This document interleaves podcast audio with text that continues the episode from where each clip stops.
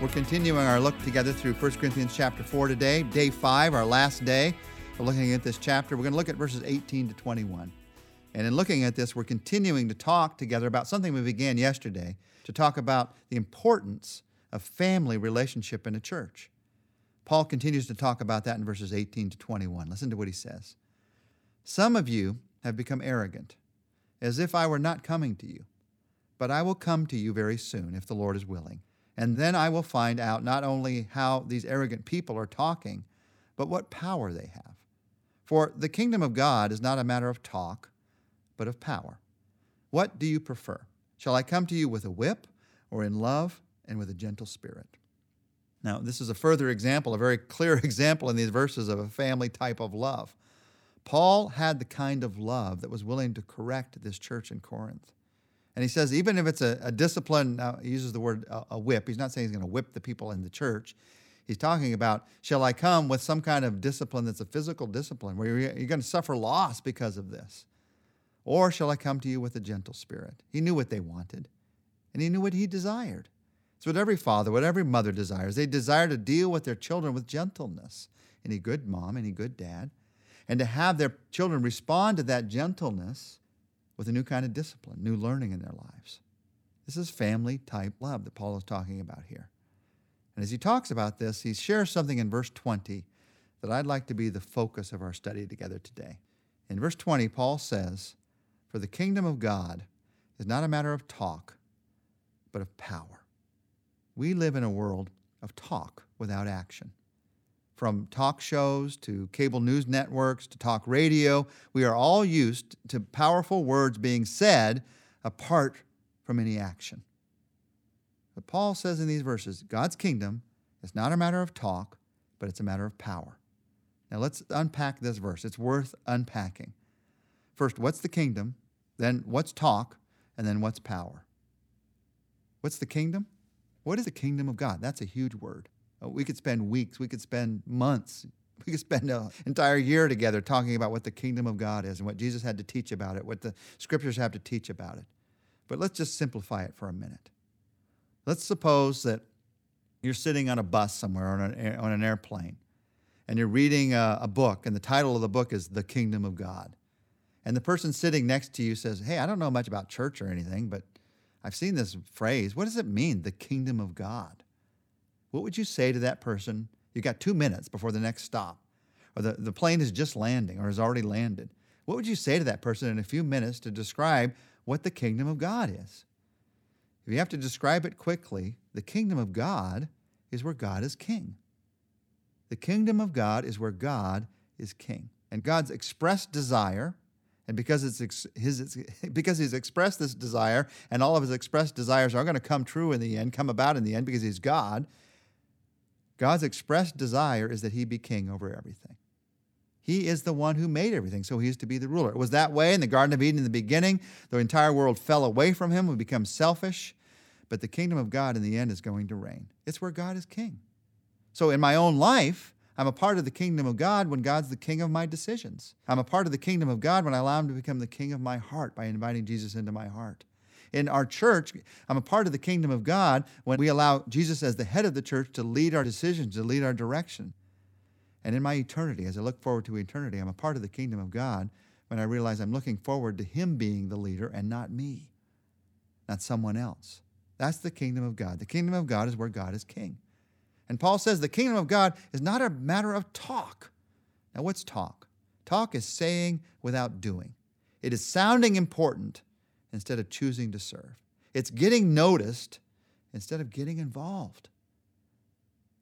There's a lot of talk in our world today, and talk can be impressive. If you're all about impressing people, you're all about talk, because talk gets you noticed. You can serve in some of the greatest ways. You can make some of the greatest sacrifices no one ever notices. But you come up with some great sentence, you come up with some great phrase, or you stand in a corner and you yell loud enough, and everybody looks at you. It's not a matter of talk. It's not a matter of yelling loud enough so that everybody looks. Now, why is this important? Because sometimes we can get fooled by our comparisons. And we think that the person who yells the loudest and is getting the most notice in the second that somehow they represent the kingdom of God. Paul says they do not. There were some in Corinth who were yelling very loudly, who were acting as if they were very important. And Paul is saying, that's not the kingdom. That's them. That's not God's kingdom. They may be talking about God's kingdom, but that's about them. So in your heart, you find this comparison happening, and you think, what I'm doing for Jesus is just not that important. Because look at them. Look how important they seem. Look how loudly they're talking. The truth of the matter is, God may have asked them to talk loudly. God may have asked them to be in a position of importance. There's no doubt about that. But nine times out of ten, they're doing it just to get noticed.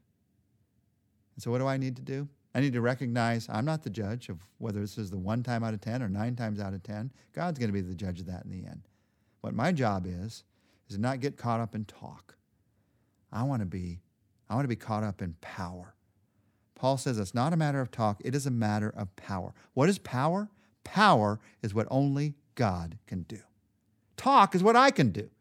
I'm doing it right now. I can talk and talk and talk, and you can too. We can say important things, important words. We can talk as human beings, but power is what only God can do. Only God could have started a church in Corinth, and Paul was involved in that. Only God can heal a person's heart. Only God can heal a marriage. Only God can truly heal a life.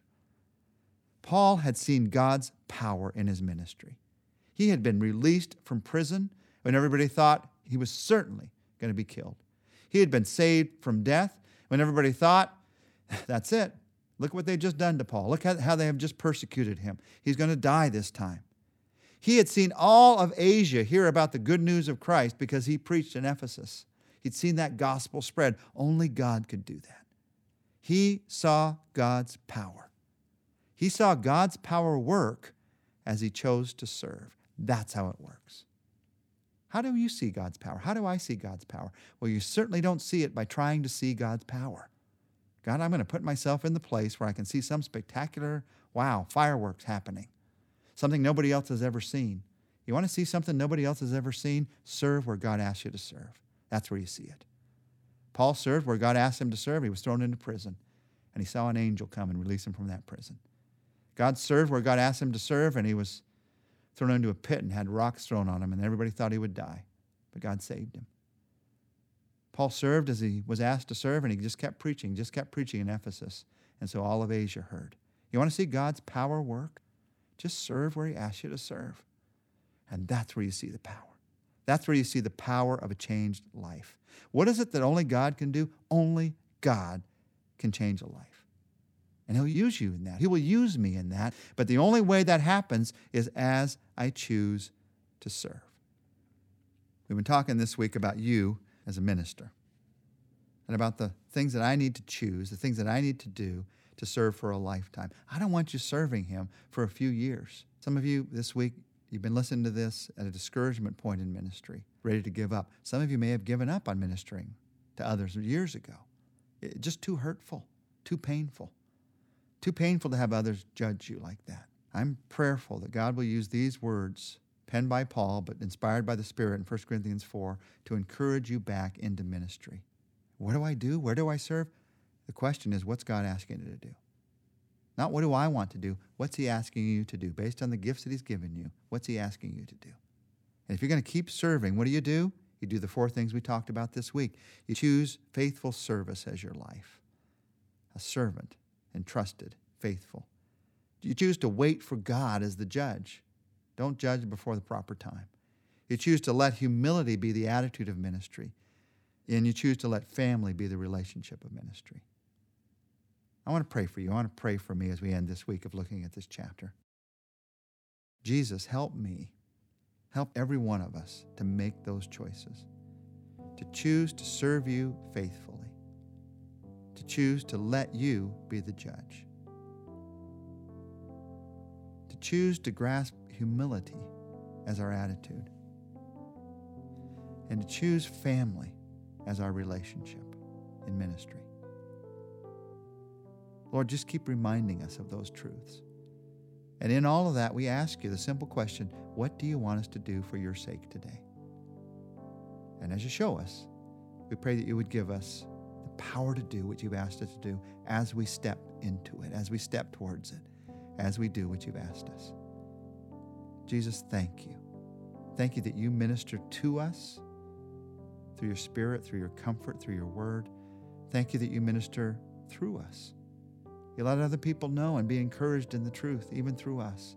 We're not worthy, but we're called by you, and we thank you. So show us today who can we serve, how can we serve. In Jesus' name we pray. Amen. Join us this next week. We're going to talk together about what do you do when Christians sin.